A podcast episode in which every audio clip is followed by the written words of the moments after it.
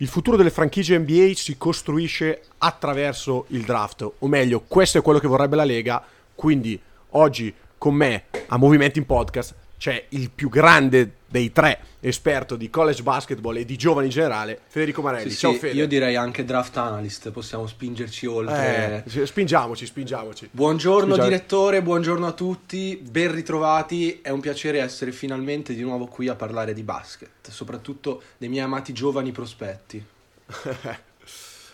Io ovviamente, se, mi- se non mi avete riconosciuto, sono Lorenzo Mundi, oggi Matteo eh, non c'è, ieri non c'era Federico, l'unica costante in movimenti in podcast è il Il sottoscritto. direttore, No, a caso il direttore. a, parte, a parte gli scherzi. Allora, oggi Fede, ovviamente parliamo di draft. Il draft è stato venerdì scorso, quindi siamo un pelino in ritardo, ma insomma ne abbiamo parlato già nella puntata di ieri. C'è stato, c'è stato qualche problema, prevalentemente eh, di natura personale del sottoscritto e quindi non siamo usciti nel weekend come avremmo dovuto. Eh, poco importa, mh, andiamo ad analizzare eh, le scelte, le scelte più importanti direi, nel senso se state cercando una guida eh, specifica prospetto per prospetto al draft, andate altrove, cioè o meglio, ascoltate la nostra e poi andate altrove. Eh, Però ecco, noi cerchiamo di dare un'infarinatura generale sui giocatori un po' più eh, importanti, su poi tireremo fuori qualche chicca, qualche diciamo protetto personale, però ecco, un po' per motivi di tempo, un po' per motivi di conoscenze, perché tolto Fede eh, che segue un po' il college basketball, mh, io onestamente non molto, quindi non offendetevi se dovessimo trascurare il prospetto magari della vostra squadra preferita, mh, diciamo che andremo su quelli, su quelli principali, un po' per creare anche un contenuto un po' per, per tutti che non sia troppo palloso. Siccome sto diventando palloso io direi Fede, entriamo, Entriamo dentro. dentro. Andiamo dentro Entriamo il dentro draft, vai. E direi che partiamo con la numero uno annunciata Sì. da un anno e mezzo, credo, a questa parte, forse anche di più. Senza, senza stupore, alla 1 è stato preso Victor Wembanyama, o Wembanyama, non ho, non ho ancora capito. Eh, Beh, diciamo che della pronuncia ci interessa poco, ci interessa il prospetto. Il prospetto che finisce a San Antonio, di questa cosa... eh, dunque, non mi ricordo se ehm, c'eri anche tu quando abbiamo parlato della lottery eh, brevemente in una puntata. Comunque, mh, Sì, sì, ribadisco il concetto. C'eri. Io mh, mi ricordo eh, di aver detto e confermo, sono molto contento che sia finito Sì, a San Antonio. Uno perché San Antonio credo sia una delle squadre che possa sviluppare al meglio un talento del genere, due perché San Antonio se lo merita, perché sostanzialmente dal 99 ad oggi, quando ha vinto il, il primo titolo di franchigia, non ha mai tencato, eh, tolta questa stagione, gli anni che è finita il lottery è semplicemente perché faceva schifo, semplicemente quest'anno ha detto ok, eh, schiaccio il bottone rosso e dico va bene, facciamo schifo e sono stati premiati dalla prima scelta, tra l'altro con un prospetto generazionale. Fede, domanda a bruciapelo, poi entriamo più nel dettaglio. Sarà il prossimo LeBron James, cioè non come tipologia di giocatore che non ci azzecca per nulla, ma come impatto sulla Lega. Eh, domanda ovviamente difficile, ma è quello che ci Da stiamo un milione di sì, è dollari. quello che ci stiamo chiedendo un po' tutti.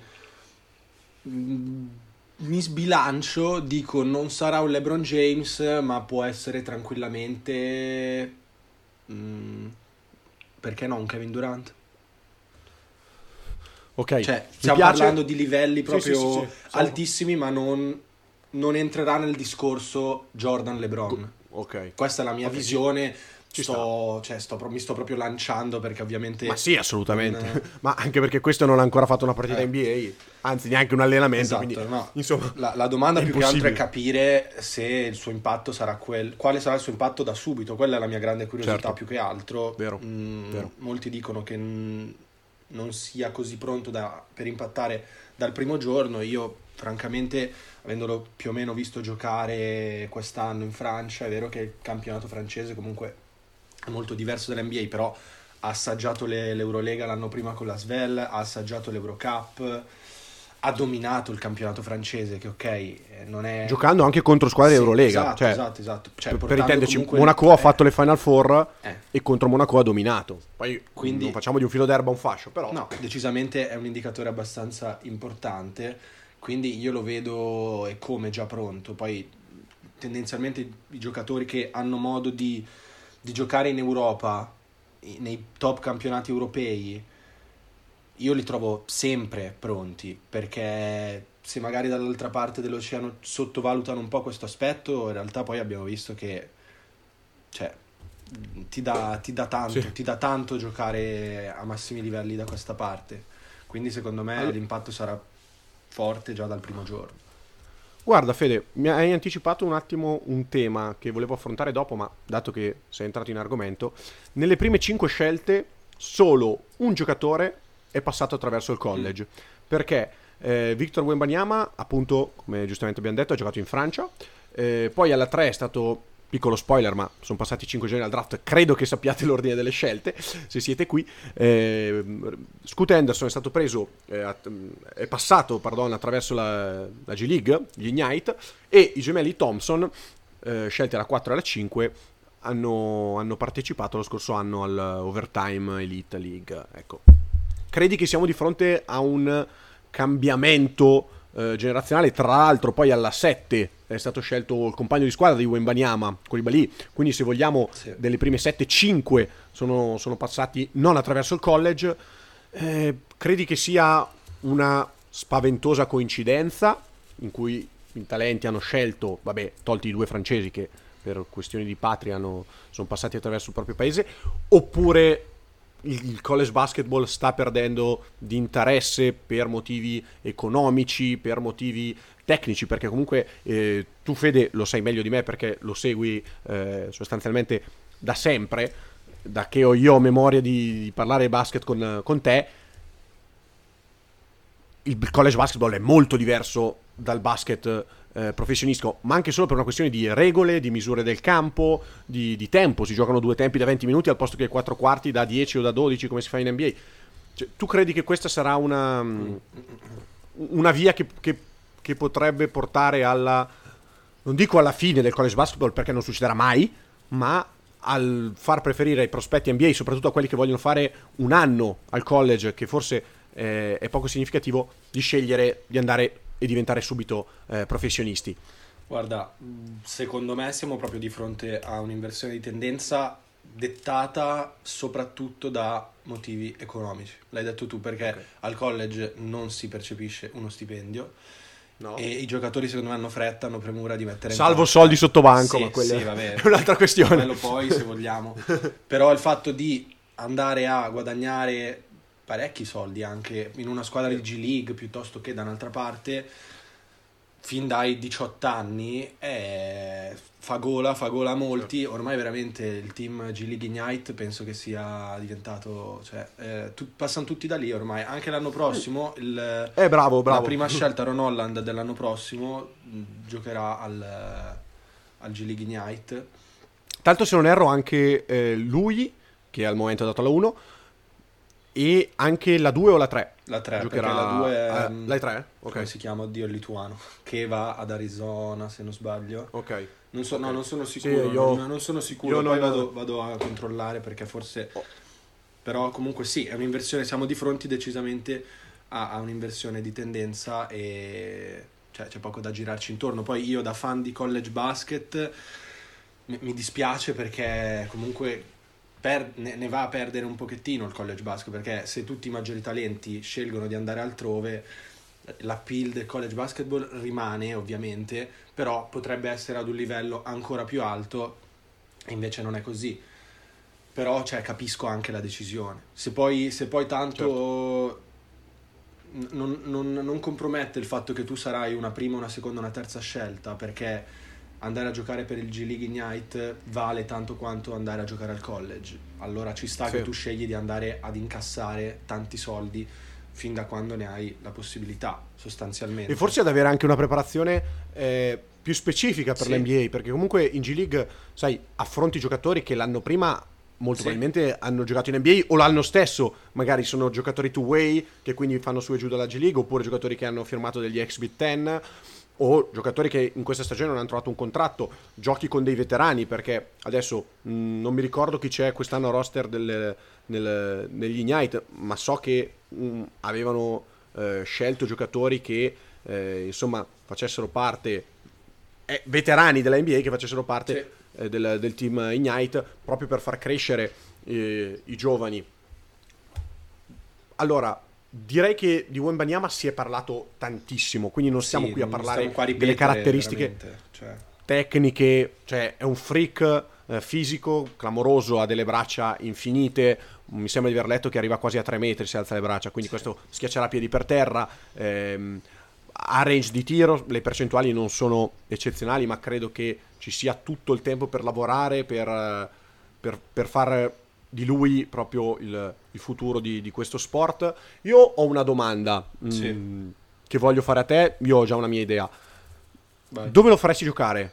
Mm, Da, da lungo unico o vorresti affiancargli un, un altro lungo? Ma, eh, scusami, Quanto bene inizio carriera? io, Cioè- io glielo affiancherei un altro lungo. Sono d'accordo con te. Eh, ti dico, a- gli affiancherei proprio un lungo di, di peso, cioè proprio il classico 5, magari anche un po' vecchio Sì. stampo, no? Scusami, Eh, eh, faccio un nome, Jacob Polt è... Bravo, Eh, bravissimo. ecco, non- è lo stesso che pensavo io. eh, non è più a San Antonio, Esatto, però è free agent però- quest'estate. Io lo lo vedrei a fianco a un lungo così che prenda le botte al posto suo, che prenda eh, rimbalzi, stia sotto a sgomitare, difenda sui centri di peso. E soprattutto perché abbiamo visto che la tendenza dell'NBA moderna, che si parla tanto di quintetti piccoli e tutto, ma ci sono tante squadre che provano a schierare il doppio lungo, con il secondo lungo magari proprio fisicamente alla Wembanyama, faccio un esempio, Mobley, Mobley è stato impattantissimo da quel punto di vista. Avere un, un 4 no, da usare in roaming, in aiuto, che possa venire a stoppare dal lato debole, e signori, questo di stoppate ne fa, anche solo per una questione di misure, non solo di intelligenza cestistica, che tra l'altro è uno dei, dei suoi punti forti, no? la difesa in aiuto. Sì. Eh, sono d'accordo, ma anche perché tra l'altro mh, farlo schierare da 4 nel basket moderno significherebbe anche sviluppare ulteriormente il suo gioco perimetrale, che è la cosa che vuoi fare, perché questo è un 2.25 che mette palla per terra e quindi vuoi dargli questa possibilità se lo, se lo usi da lungo, sai, difficile comunque eh, sfruttarlo così anche in un basket positionless come quello di oggi. Allora, eh, in bocca al lupo a San Antonio, mh, che ora avrà un, un arduo compito, perché eh, hai avuto la fortuna di averla uno, ma ora devi sfruttarla al meglio. San Antonio si sta muovendo, secondo me, nel- nella maniera giusta, perché eh, innanzitutto sembra pronto un rinnovo per Popovic, Sì. che non so se ha già Sì, firmato sì, meno, bello gasato si parla di altri tre anni. Bello gasato. Eh sì, si parla di, di altri tre questa- anni. Di questa nuova linfa. Eh beh sì, anche perché, devo dirti, io l'avevo visto un po' Sì, ci sta. sc- scoraggiato, insomma, ma Eh, cioè, magari ci sta anche. Wemby lo aiuterà a ritrovare la, la miglior forma anche a lui, quindi Eh beh, speriamo. ci sta. speriamo. Tra l'altro San Antonio ha contattato i Big Free per ehm, i, i Big Free, Ginobili, Parker e Duncan per affiancare quantomeno almeno il primo anno eh, appunto Wembanyama nel suo percorso di crescita. Wembanyama che tra l'altro non so se hai avuto modo di ascoltare il podcast di JJ Reddick con, eh, con lui, ha dimostrato una maturità Sì. disarmante. Cioè questo ragazzo entra nella Lega come cioè, un automa che dice ok questo è il mio lavoro, io devo fare questo e sai se già le caratteristiche Sì. atletiche sono queste, Eh, se la testa quello è impressionante, davvero. se la testa, se la testa però eh, è davvero eh, come sembra, questo probabilmente no. dominerà la Lega davvero. Assolutamente, perché se riesci a mettere insieme l'aspetto tecnico, tattico, l'aspetto fisico e l'aspetto mentale, sei lì per, per essere un crack totale. Lo stesso non si può dire della scelta numero due, se posso Ecco, permettermi. bravissimo, ottimo gancio che avrei voluto usare io e Eh, invece eh, eh, ci sei arrivato, ci sei arrivato da solo dove, dove volevo portarti. Ecco, allora, alla 2, Charlotte che sceglie? Beh, c'è Scoot Henderson che è il miglior prospetto tra gli umani, no? No, prendo Brandon Miller, Sì, sì, giustamente. Provocatore, provocazione. Brandon Miller che si è lasciato andare a dichiarazioni di un certo tipo che non, non rassener- non- non mi rasserenano in quanto giocatore. Tra l'altro, Charlotte che punta sulla linea eh, Charlotte J. Lornez perché sceglie un altro giocatore che sostanzialmente ha problemi con la legge. ha avuto problemi con la legge. No, a parte gli scherzi, Brandon Miller va alla 2. Eh, Charlotte sceglie per fit e non per potenziale. Allora, io su questo voglio fare un discorso veloce. A me questa scelta non è piaciuta non tanto perché non mi piace Brandon Miller, quanto perché, secondo me, se sei una squadra in piena ricostruzione come è Charlotte, devi puntare a scegliere per, per potenziale. Soprattutto se il distacco di talento tra la 2 e la 3 sembra am- così ampio. Ehm, tra l'altro io non sono neanche convinto che Brandon Miller sia il terzo prospetto di questo draft, ma questo lo dirò dopo. Mm, non lo so, è vero, lo, il fit con la Melo tra, Scoot, e la Melo non, cioè, non piace, non mi piace, devo dire. Mm, non è quello che vorrei. Però sai quando sei di fronte a un giocatore che sembra davvero essere un, un crack, un futuro uomo franchigia, è difficile fartelo scappare, soprattutto se, ribadisco, non sei una squadra lì lì per andare a competere, cioè sei una squadra che sei ben lontana dall'andare a competere. Quest'anno recupereranno Miles Bridges molto probabilmente, ma siamo ancora distanti dal, dalla vetta della Easter Conference. E tra l'altro Charlotte non ha imparato la lezione che avrebbero dovuto insegnargli i Warriors, che qualche anno fa preferirono eh, James Wiseman proprio alla Melo Ball, mm. nonostante che era più forte, cioè nel senso si sapeva fosse più forte. I Warriors però scelsero per fit, scelta a mio avviso più giustificata rispetto a quella di Charlotte, perché comunque i Warriors poi eh, un anno dopo, due anni dopo hanno vinto il sì, titolo. Non erano in ricostruzione. Diciamo. Non erano in ricostruzione, è stata una coincidenza. Sono stati gli infortuni a far, fini- a far cadere Warriors sul fondo, su- sui bassi fondi della Lega. Però ecco, se già hai avuto questa esperienza in diretta, perché poi la mela è finito appunto a Charlotte, con una squadra che non era in ricostruzione, tu che sei in ricostruzione, secondo me ci avresti dovuto pensare due volte. Tolto, tolta tutta questa premessa, che fa capire la, la, mia poca benevolenza nei confronti di questa, di questa scelta dei, degli Hornets, non si può tornare indietro. Charlotte prende Brandon Miller, giocatore eh, molto, molto forte comunque, giocatore che sa giocare senza palla, giocatore che si sposa bene con la Melo Ball, eh, tiratore da tre. Eh, quest'anno è stato uno dei migliori giocatori a livello collegiale, se non forse anche il migliore, ha vinto... Potrebbe aver vinto il... Eh, si chiama Julius Erving Trophy per il sì, miglior eh. tre, la miglior ala piccola diciamo del, ecco. di tutto il panorama collegiale. Quindi, eh, sì. Sai, stiamo parlando comunque di una seconda scelta al draft che se non fosse andato da 2 sarebbe finito alle 3 alle 4, quindi sicuramente un prospetto di livello. Eh, poi il, il, fatto che sia uno che allarghi il campo è molto interessante eh, appunto a Charlotte eh, soprattutto in virtù di una coppia eventuale con Miles Bridges, che è uno che ama attaccare il ferro. Avere un giocatore che si muove così bene senza palla è importante. Certo, secondo me c'è il rischio che tra qualche anno ti mangi le mani e dici cavoli, io avevo la disponibilità di prendere Scoot Henderson. Anche perché qua io la sparo grossa, io sono un amante di Lamelo Ball, ma io dubbi sulla Melo ne ho parecchi. Io non so se è il giocatore a cui affiderei la mia squadra per costruire una, una contender, onestamente. Nonostante il talento ce l'abbia, ma per, proprio per una questione di, di caratteristiche, no? non, non, lo so, io non sono convinto fino in fondo. Sì, no, vabbè, a parte la Melo Ball che posso anche condividere quello che dici, ma non è questa la sede per parlare. Poi magari ne facciamo una puntata su, sulla Melo Ball. Comunque, no, di, di Brandon Miller, come dici tu, io sono d'accordo sul fatto che Scoot Henderson sia più forte. Più forte, più futuribile, più tutto, però Charlotte ha fatto una scelta di fit avendo già la Melo Ball appunto nel ruolo di Scoot Henderson.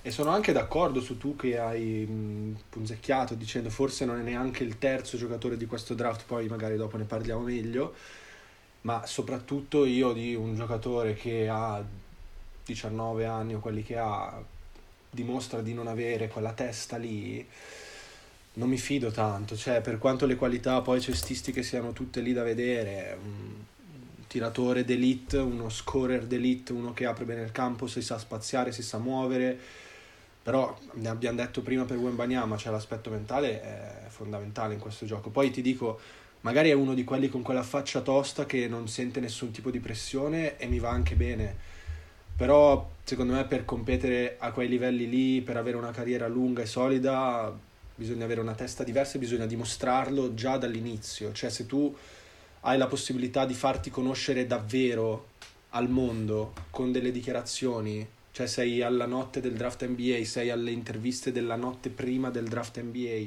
hai l'opportunità di dire due parole per farti conoscere al mondo. Non fare il provocatore, cioè perché non, non sei nella posizione, non è il momento, non è, non è il luogo adatto per farlo. Di, di due robe intelligenti quindi non, non, mi è piaciuto per niente questo, però comunque le qualità cestistiche sono lì e staremo a vedere. Poi se vogliamo fare un elenco delle boiate che ha detto, se vuoi fallo tu, io, io veramente non... Beh no, io consiglio ai nostri ascoltatori di andarsela a cercare perché sono davvero esilaranti. Eh, io guarda, voglio citare solo quella, non il trash talk con MJ che vabbè, ma il mio goat è Paul George, qualcosa di mio, molto sorride. Sì, Io sono un amante di Paul George, sì, ma sì, anch'io, ma poi da, è il suo dal goat dei bite è un pochino sì, lontano. Ma... È la sua NBA comparison, se vogliamo, Paul George. Eh, esatto, è quello che lui vuole, vuole diventare. Secondo me, difensivamente, soprattutto a Paul George Prime, non so se arriva a quel livello, mm. però insomma, glielo, glielo auguriamo. Passiamo alla terza scelta, quello che è effettivamente il secondo prospetto di questo draft, quello che i, insomma, i Portland Trail Blazers dovrebbero ringraziare il cielo, ovvero Scoot Henderson. Allora, anche qua si apre un bel dibattito, Fede, perché c'è un grosso problema in quel di Porto, c'è un elefante eh, gigante nella sì. stanza, un dinosauro quasi, ovvero la questione Lillard. Allora, eh, Lillard si è incontrato con la dirigenza, sembrano voler proseguire insieme. Io noto un po' meno ottimismo da questo punto di vista rispetto agli anni precedenti. Cioè, quando gli anni precedenti leggevi, sì, Lillard è deciso a rimanere, vuole proseguire, ok. Quest'anno invece, secondo me, già che sono, sono uscite diverse voci in cui dicono sì, Lillard vedrà cosa farà la dirigenza, anche perché tra l'altro ricordiamolo che Lillard fino al 9 di luglio non può essere eh, scambiato ufficialmente la trade potrebbe avvenire prima, però ufficialmente Lillard fino al 9 di luglio potrebbe non, cioè non può essere scambiato. Cosa succede? Portland scala la 3, perché tra l'altro non, non aveva uno dei peggiori record, ma riesce ad arrivare fino alla 3, si trova il secondo miglior prospetto al draft e l'idea di Portland è una squadra mediocrissima. Io ieri, guarda, mi sono divertito su Twitter a discutere con un po' di, di tifosi di, di, Portland, tra l'altro eh, seguitemi su Twitter che ogni tanto twitto qualcosa sul, sul basket eh, cercate Lorenzo Mundi perché non so il mio nickname, sono talmente incompetente che non lo so. Eh, perché ho, ho, notato cauto ottimismo da parte dei tifosi Trailblazers in cui dicevano sì ma non siamo così lontani dal competere, siamo a un paio di mosse. Ragazzi, quest'anno Portland è arrivata tredicesima eh, a Ovest. Cioè, adesso va bene, probabilmente ha mollato la presa alla fine, mh, mm, qualcuno...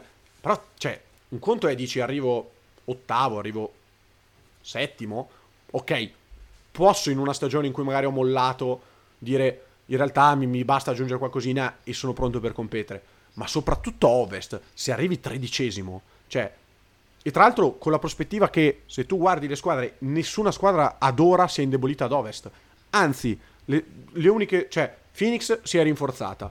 Eh, De- Denver sì potrebbe pre- perdere Bruce Brown, ma da campione in carica adesso non, non mi sento di paragonarli a Portland. Eh, Golden State con la mossa che ha fatto secondo me ha deciso di andare all-in now.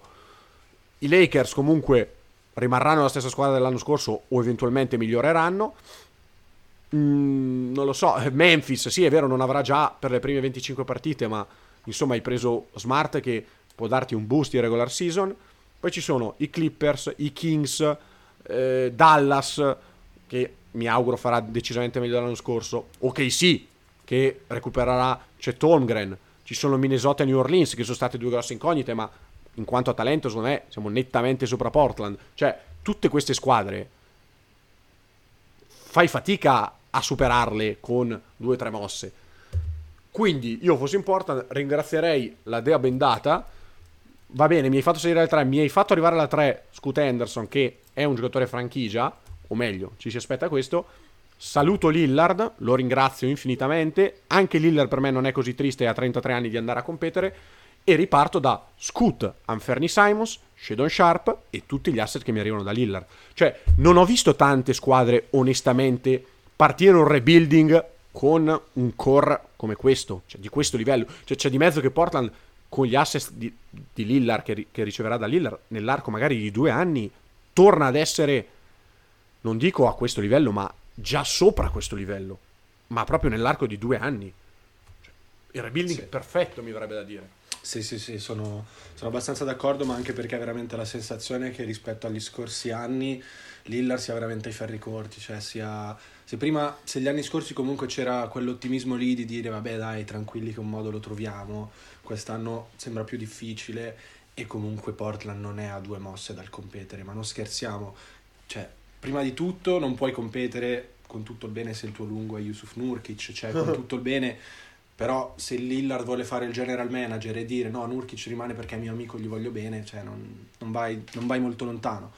E comunque sì, Lillard ha 33 anni, che questa cosa è abbastanza spaventosa perché mi sembra arrivato in NBA tipo 6 anni fa, ma no, beh, in realtà lui è entrato in NBA molto tardi, credo a 23 anni, sì, quindi sì. questo già influisce rispetto ad oggi che... Eh, lui giocatori... è del draft di Anthony Davis, se non erro, sì. 2012. Quindi potrebbe 2012. essere, sì, sì, sì, 2012, sì, de... perché ha vinto il rookie dell'anno tra l'altro Lillard davanti a Anthony Davis, sì. che non fece benissimo nell'anno rookie. Quindi draft 2012, insomma stiamo parlando di una carriera già ultradecennale. Eh... E, lo... sì, avere 33 anni significa avere davanti ancora pochi anni al tuo sì, top. un paio. Cioè, quindi sì, se vuole davvero vincere è ora o, o mai più. E quindi sì, comunque vale ancora molto a livello di asset per, per, scambiarlo e come dici tu la situazione di Portland non è così tragica perché appunto hai trovato Scoot Henderson, hai comunque del materiale già buono con te, Anthony Simons ha dimostrato di essere uno scorer puro di altissimo livello, gli asset di Lillard che potresti ottenere sono sicuramente buoni, ottimi, quindi sì, non, cioè io a questo punto intraprenderei questa strada sia da parte di Portland sia da parte di Lillard, cioè mi sembra quello che, che serva a entrambe le parti chiamate in causa. Quindi sì, staremo a vedere. E per quanto riguarda Scoot Anderson, così rimaniamo un po' più sull'argomento eh, draft. Beh, eh, secondo me, come dicevi tu, è chiaramente il secondo giocatore di, di, questo draft e in un draft normale, senza un alieno, sarebbe stato il primo, ma in tantissimi draft, cioè se penso agli ultimi anni. Sì. E beh, la, la, sua, la sua esplosività, cioè lui, lui ha dimostrato di avere proprio caratteristiche ottime sotto tutti i punti di vista. Quello che gli manca è un po' di di tiro. tiro. di tiro e di selezione del tiro, però mm. ci si può lavorare. Poi lui, come, come, ha detto lui stesso, got that dog in him, so mi piace, mi piace e secondo me è molto NBA ready anche il fatto di aver giocato la G League, come dicevamo prima, certo. e averla abbastanza dominata, quindi impatto forte fin dal primo giorno per lui. Mi ha, fatto, mi ha fatto specie vedere de- degli highlights di suoi pick and roll, mm. la capacità con cui gestisce il pick and roll che Bravo. è il, il gioco alla base dell'NBA moderna è, è spaventosa e disarmante, quindi insomma io non lo so, non farei mai la boiata di cedere Scoot per andare a prendere qualcuno da affiancare a Lillard, perché insomma come abbiamo già detto non sei a un giocatore, neanche a una superstar dal poter contendere, quantomeno a mio avviso pronto a essere smentito. Andiamo avanti perché ci stiamo perdendo in chiacchiere. Mm-hmm. Alla 4 Houston seleziona Amen Thompson questo per me è il terzo prospetto di questo draft. Eh, io sono è assolutamente un... d'accordo con te. No, è un freak atletico. Io ho letto molti esperti NBA dire che questo entrerà nella Lega e sarà il miglior atleta della Lega. E sai, quando inizia a essere il miglior atleta della Lega e sai, sai giocare palla in mano, eh, eh. Sei, sei, sei, un ottimo passatore. Sì, ma vai infatti, in una squadra cioè, se tu, io sto guardando uh, The Ringer di Kevin O'Connor, le, le mm. comparison sono comparison. Jamorant, Zion Williamson. Cosa vuol dire questa cosa? Cioè, nel senso... cioè, se è un mix tra i due non è malissimo, cioè, eh. Tra l'altro scelta numero uno e numero due del, dello stesso draft, quindi insomma stiamo parlando di, di, di, quel potenziale lì. Allora, l'unico dubbio forse può essere per lui come per il fratello il, il tiro, eh, che al momento è uno sconosciuto. E il fatto che abbiano giocato in questa overtime elite che non è esattamente una lega competitiva come può essere il college basketball o come può essere eh, vari campionati come possono essere vari campionati europei c'è da dire però che il talento sembra davvero tanto. Eh, ripeto le doti di passatore sono straordinarie. E al, tra l'altro secondo me va a sposarsi in una Houston Rockets che so che l'avevo detto anche l'anno scorso ma quest'anno con Udoka in panchina a me questi Rockets cioè, mi fanno venire voglia di comprare il League Pass solo, solo per loro, sì. perché talento tantissimo e talento che si sposa bene, perché se devo pensare a un quintetto con Amen Thompson, eh, Jalen Green ovviamente da due, da tre vediamo se i vari Tari Eason e tutti, tutti, quei giocatori lì, o attenzione perché i Rockets alla 20 hanno preso Cam Whitemore, mm. che potevano scegliere alla 4 e gli è sceso fino alla 20 cioè, questa cosa fa secondo me i Rockets i veri vincitori del draft. Eh, in, se intendiamo proprio solo le, le pick. Eh, Whitemore, tra l'altro, che sembra essere calato non tanto per motivi fisici, ma quanto perché aveva fatto pochissimi workout. Uno di questi era proprio con i Rockets, che davvero sembravano intenzionati, ma perché questo, si, questo è un talento top 5 di questo draft. Eh? Attenzione, parli, parliamoci chiaro. Questo probabilmente è un top 5 di questo draft in quanto a talento. E, e poi i Rockets hanno visto mh, mm, scivolarlo fino alla 20 e hanno detto, bah, facciamo che prendiamo questa scelta e andiamo, e andiamo a prendere Cam Whitemore. Quindi anche lui c'è la possibilità di avere da 3. Eh, Jabari Smith, che è vero ha fatto una brutta stagione, ma mh, mm, si sposa alla perfezione in questo quintetto e se dovesse ritrovare eh, su smalto che aveva al college appunto sarebbe perfetto e da 5 Shengun che io amo alla follia eh, in generale movimenti in podcast ama Shengun eh, insomma mm, Rockets hanno fatto la scelta giusta scelta secondo me quasi obbligata nel senso andare a prendere un play perché hai bisogno di giocatori che eh, passino passino la palla perché tolto Sengun al momento sai avevi Porter Junior eh, Jalen Green eh, Jabari Smith gente che quando la palla in mano guarda solo il canestro quindi hai trovato un giocatore di questo tipo, un giocatore che in difesa può essere davvero un fattore perché è gigante per essere un play, eh, sarà 2-5 penso, sì. eh, basti pensare che il fratello che è più o meno come lui, mm, forse un pelino più alto, gioca da 3. Allora, che sia arrivato il momento giusto per i Rockets di invertire la rotta con questo quintetto giovane, eh, a questo punto rinunceranno immagino a James Harden e eh, andranno lì su questo, su questo, pacchetto di giovani che a me fa impazzire a partire proprio da Amen Thompson che devo essere sincero è un giocatore a cui affra- affiderei le chiavi della, della mia squadra. Decisamente guarda Amen Thompson sono veramente veramente innamorato di questo giocatore. Come hai detto tu doti l'unica cosa che, che gli manca è veramente aver giocato in una lega sicuramente di livello più basso rispetto alle altre. Quindi è, è da vedere è da provare ad un livello veramente alto però le doti sono incredibili sotto tutti i punti di vista, passatore, atleta, tutto ha, tutto ha. E poi anche, cioè, a livello mentale è l'opposto di, di quello che abbiamo detto prima per eh, Brandon Miller, perché io ho avuto l'opportunità di sentirlo parlare, ha dimostrato una intelligenza veramente rara per uno così giovane, ma poi oltre alla all'intelligenza nelle risposte che dava anche il fatto di non sentire alcun tipo di, di pressione anche davanti a, a, una telecamera sapendo che dall'altra parte ci sono milioni e milioni e milioni di persone che ti ascoltano, che quindi è un palcoscenico importante. Quindi sono veramente molto curioso di, di vedere, e come dici tu anche, di vederlo a Houston, perché è una squadra che potrebbe farci divertire molto. Ne avevamo parlato qualche puntata fa facendo anche un paragone con Detroit, due core giovani in crescita. Io già avevo dichiarato il mio amore e anche molto intrigato dalla scelta di Udoka come coach e mm, non vedo l'ora, non vedo l'ora di vederli.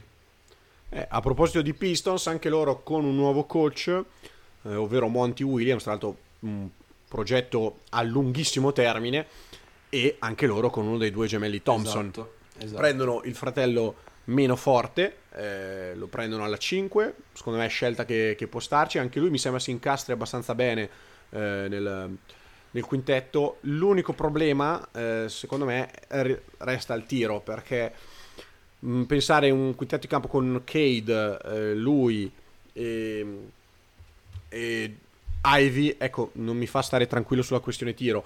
Tra l'altro, per me, per Hauser sarà ancora più importante che quello di Detroit. Hauser sarà ancora più importante che per Amen imparare a tirare perché Hauser giocherà più off ball perché non ha le stesse caratteristiche del fratello, ha meno atletismo rispetto al fratello, ha un po' più di tiro, ma sarà importante eh, per lui appunto portarlo come un'arma e non sì. come eh, diciamo una, un rifugio. Quindi cioè, dovrà essere eh, fondamentale nello sviluppo della, della sua carriera soprattutto finendo in un contesto come Detroit che al momento, ribadisco, il tiro non sembra, non sembra il punto forte dei, dei propri giovani. Ma eh, poi anche di osare, è vero che Amen è un playmaker fatto e finito nel senso che gli devi dare la palla in mano e lasciarlo libero di costruire perché è un passatore d'elite, ma anche di osare, cioè io lo vedo più come un giocatore senza un ruolo ben definito, cioè definirlo sì, playmaker non point forward. Scandalo. Esatto, un point forward. Sì, sì, sì, no, è vero. Quindi anche lì, è vero che la palla in mano a, a Detroit forse più di Cade, più di Ivy, sì. quindi già è un contesto diverso e come dici tu, sviluppare delle doti da tiratore puro, da tiratore vero, è quello che gli si, gli si richiede. Però anche lì è una point forward fatta e finita, un giocatore proiettato verso il basket del futuro. Sì, per, per sfruttare al meglio le, le, sue potenzialità devi dargli anche eh, palla in mano, eh, forse Amen più, più ball dominant, però anche Hauser ha, ha ottime capacità da questo, da questo, punto di vista. Tra le varie comparison che avevo letto, Iggy, Igudala, sì. e mi, pia- mi, piace, devo dirti, per quel poco che ho visto, onestamente non, non, non ho sprecato troppo tempo degli overtime elite, però no, me, l'ha, me l'ha ricordato per certi versi.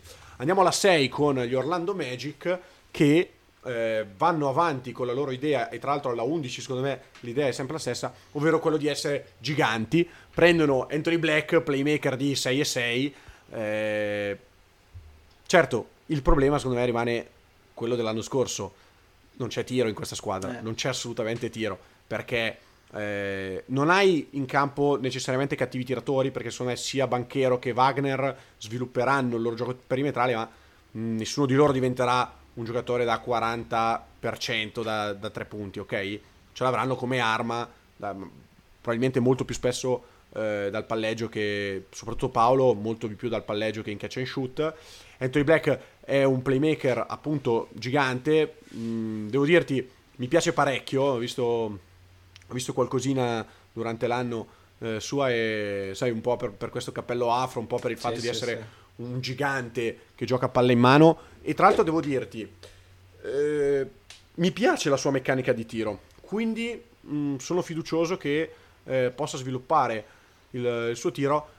E poi appunto i Magic hanno questa idea di andare giganti. Secondo me l'anno prossimo vedremo quintetti con Wagner, Black, Banchero, eh, Wendell Carter. Mm, il, il, quinto potrei essere anche io, che non sono piccolissimo, ma sono davvero le squadre giganti. E quindi, sai, lo dicevo ieri con Matte, la fisicità che ha dimostrato Denver quest'anno è stata un fattore davvero de- decisivo per vincere il titolo e Orlando sembra, sembra diretta in quella direzione. E tra l'altro, anticipo poi la scelta numero 11 che è sempre stata di Orlando, hanno preso Jet Howard che sì. è un ottimo tiratore, ma stiamo parlando lo stesso di un corpo da mettere in campo, un corpaccione.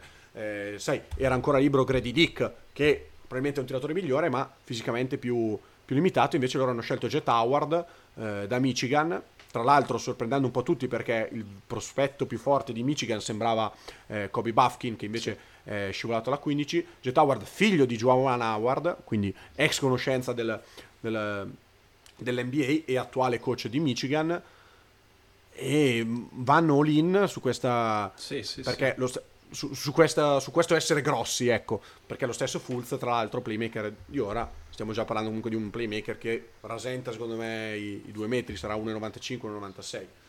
Cosa ne pensi di sì. Black a, Beh, a intanto è chiaro che la, la, filosofia è quella di essere grossi, decisamente. e Black a me piace tantissimo. Io quest'anno, seguendo un po' di college basketball, ero innamorato della squadra di Arkansas. Infatti, dopo faremo altri nomi e me l'ero giocata come vincente. Poi, vabbè, sappiamo che io faccio un po' di pronostici azzardati, però sì, lui mi piace tantissimo e più che un playmaker estroso alla Amen Thompson lo vedo proprio come un generale, uno che ti dà ritmi, uno che controlla il ritmo e dà un ordine alla squadra, pur avendo anche lui grandissimo talento, grandissimo estro, però mi piace molto come presa e ci sta che, voglio, cioè, che l'idea sia quella di renderlo il tuo playmaker titolare per gli anni a venire anche perché Fulz lo vedo più come uno che ti può uscire dalla panchina.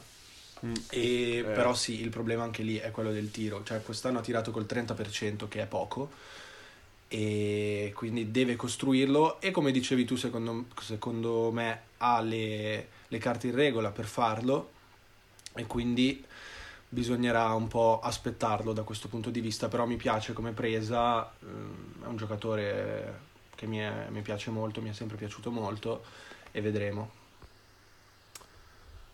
Passiamo alla 7 eh, che sceglie Washington perché ha fatto un piccolo trade up eh, per scavalcare Indiana. Washington va su Koulibaly, compagno di squadra di Victor Wembanyama, eh, giocatore devo dirti con- che conosco poco onestamente, anche perché è cresciuto parecchio nei, nei mock draft verso fine anno sì. perché è esploso definitivamente ai playoff. Se non erro, a inizio anno non, non è che non era neanche qui tetto, non faceva quasi neanche parte della prima squadra dei, dei Metropolitans, eh, ma ha giocato degli ottimi, degli ottimi playoff. Eh, è un giocatore totale, da, da, da, quello che ho visto, è molto grezzo secondo me, è un giocatore su cui si, cui si, può, si può lavorare parecchio. Eh, davvero faccio fatica a trovare delle ad ora delle, delle cose che non può sviluppare perché mh, davvero ho la sensazione che questo sappia fare più o meno tutto, un po' grazie al suo atletismo, un po' grazie proprio al suo talento. Eh, secondo me in una squadra come Washington che ha, di, ne abbiamo parlato ieri, quindi se non avete ascoltato andate a recuperare la puntata di ieri dedicata alle trade, è in completa rebuild mode e quindi ci sta puntare su un giocatore che è grezzissimo, ma che puoi lavorare come, come voi, tu è giovanissimo, ha solo 18 anni, eh, uno dei più giovani di questo, di questo, draft, se non erro, puoi andare a, davvero a tirare fuori il suo massimo upside in un contesto che eh, insomma no, non, non, punterà a vincere subito, direi, anzi, mancano parecchi anni al poter vincere. Mm.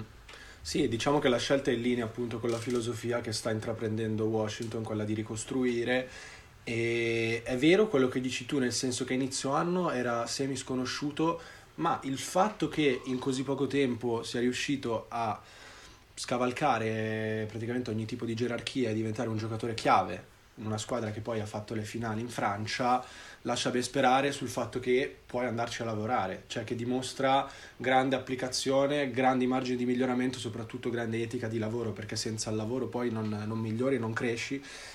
La sua dote migliore è la difesa, ovviamente, sia on the ball sia off the ball. E il gioco offensivo va tutto un po' sviluppato perché, come dicevi tu, è molto grezzo, però il materiale su cui lavorare c'è. E mm, che dire, me lo aspettavo un po' più indietro, a dirti la verità. Sì però come abbiamo detto si è... parlava di Oklahoma sì, che aveva la esatto esatto però 12. abbiamo detto è in linea con la filosofia di Washington quindi ci può anche stare mi sembra tra quelli che abbiamo nominato finora quello un po' meno NBA ready magari quello sì. meno impattante fin da subito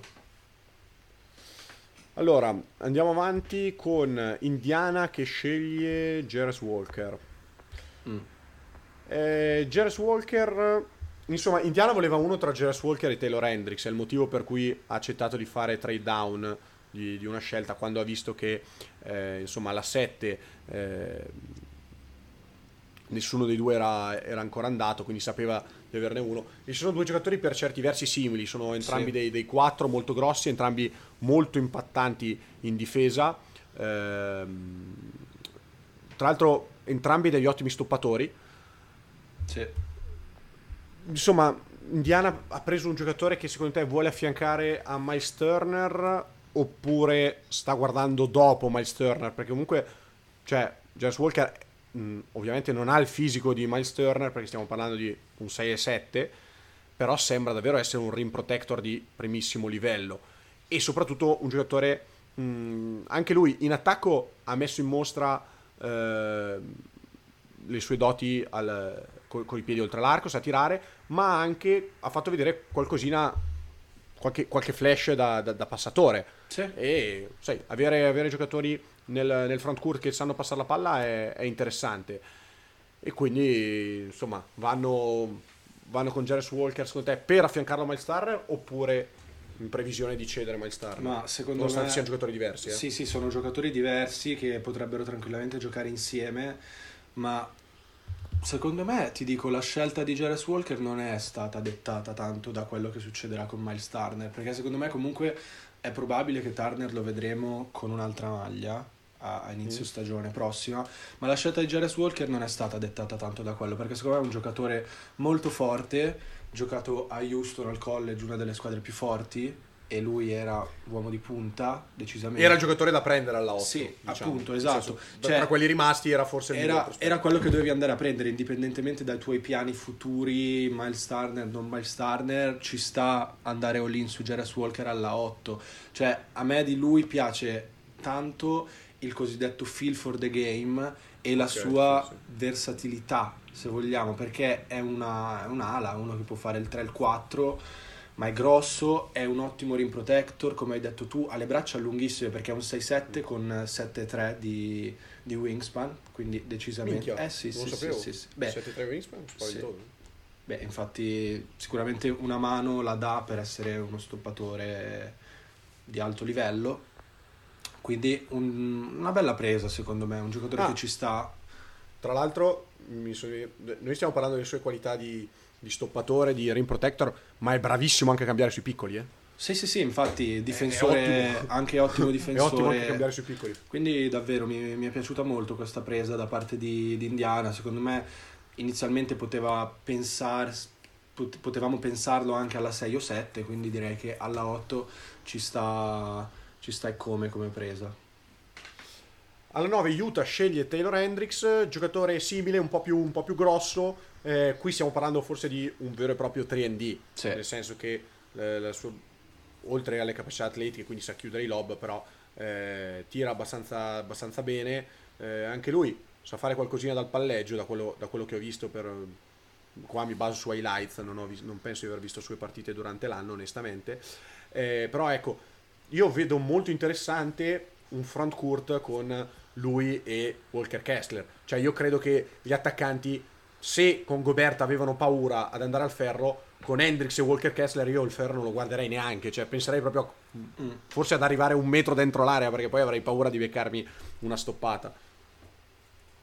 Guarda, sono d'accordo con te. Anche lui, giocatore simile per certi versi, come hai detto bene, a Jarvis Walker, ma lui è un tiratore migliore. Aveva Sì. percentuali più alte ed è un 3D Sì, sì, fatto e finito.